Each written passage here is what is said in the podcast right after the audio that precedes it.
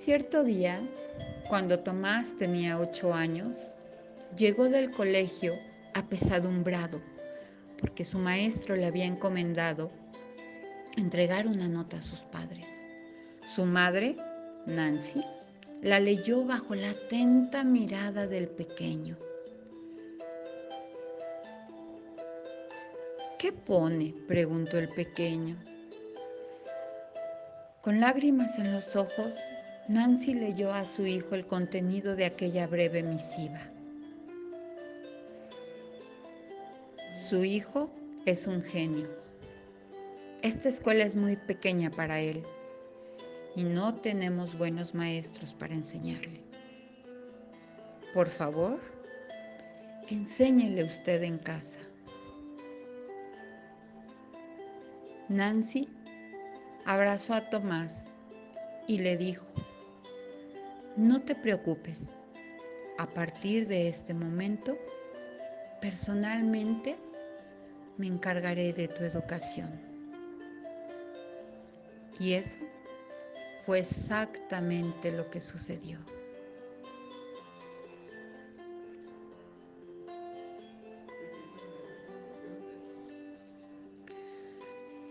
Su madre no debió hacer nada mal si tenemos en cuenta que a los 15 años Tomás comenzó a trabajar como telegrafista y un año después alumbró su primer invento.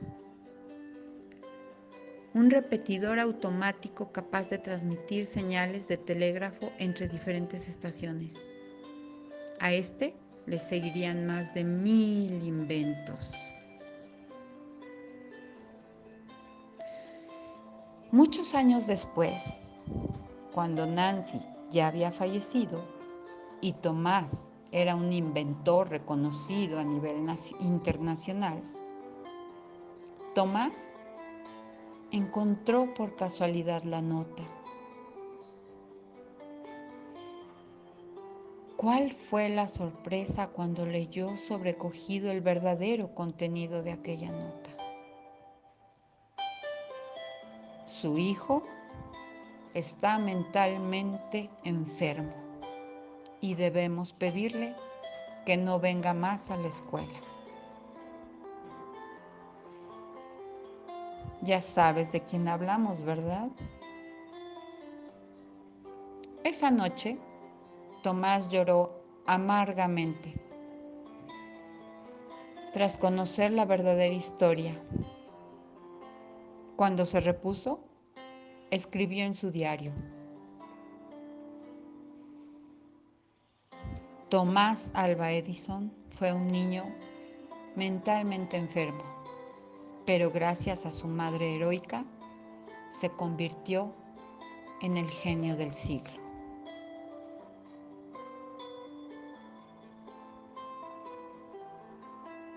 Cortesía de Pedro Gargantilla.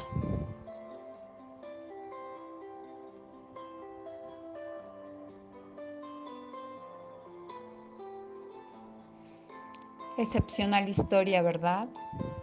¿Ya descubriste el tema de hoy?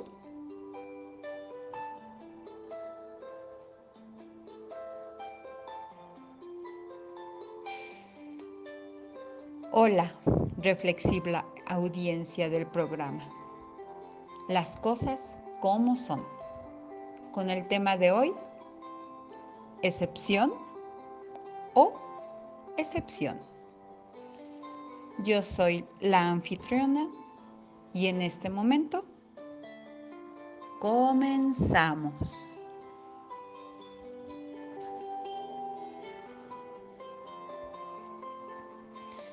Pues bien, como pudimos escuchar, a Tomás Alba Edison, su profesor y su madre lo categorizaron como excepcional.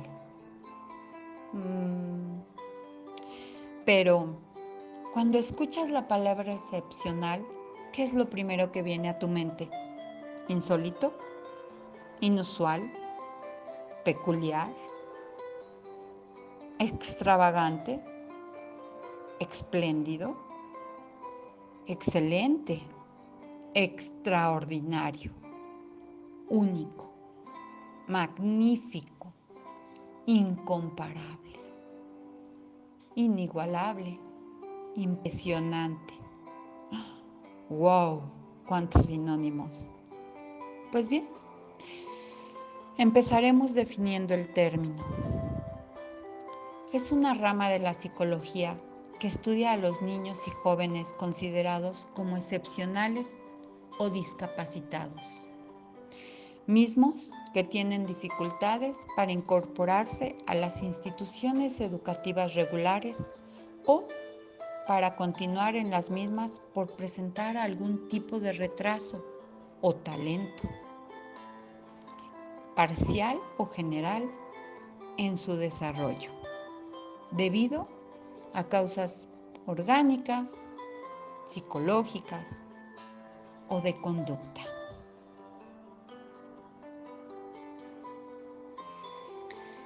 Qué sorprendente es esta información utiliza una misma palabra para definir características extremas. ¿Por qué la palabra excepción le puede dar tanto poder a unos y generarle diferencias a otros? Finalmente, ambas son excepciones de la norma, ¿o no? Sin embargo, unos, al ser excepción, los lleva a la gloria y a otros a la humillación. ¿Cómo es posible que una palabra los pueda enmarcar a ambos y nosotros como sociedad marquemos la diferencia entre ambos? ¿Por qué una palabra es capaz de reconocer que solo tienen diferencias de la media y nosotros, la media, resaltamos esas diferencias dando valores positivos o negativos, de admiración o desestimación. ¿Qué necesidad de darnos un valor ante la sociedad? ¿Qué carencia emocional intentamos cubrir para buscar una posición ante los demás? Y lo que es peor, darle posiciones a los demás. ¿Por qué tenemos esa necesidad de marcar diferencias superdotadas o remarcar las debilidades mentales? ¿Qué ganamos? Solo son niños y jóvenes. Niños y jóvenes que algún día crecerán con valores y virtudes que nosotros fomentemos en ellos, con carencias que nosotros permitamos que tengan. Bueno, pues las cosas como son.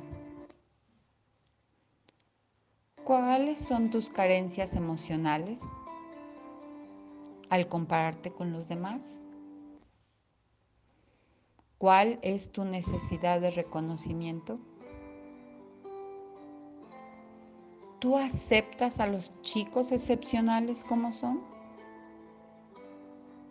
¿Cómo te integras con ellos y cómo los integras en tu vida cotidiana?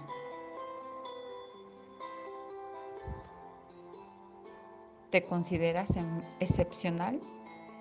¿Por qué? Espero contestes las preguntas ¿cómo son? Gracias por escucharme. No olvides dejar tus comentarios. Recuerda que la anfitriona es una estudiante de psicología que solo comparte sus reflexiones. Que tu ser omnipotente te proteja siempre. Nos vemos en la próxima reflexión. Adiós.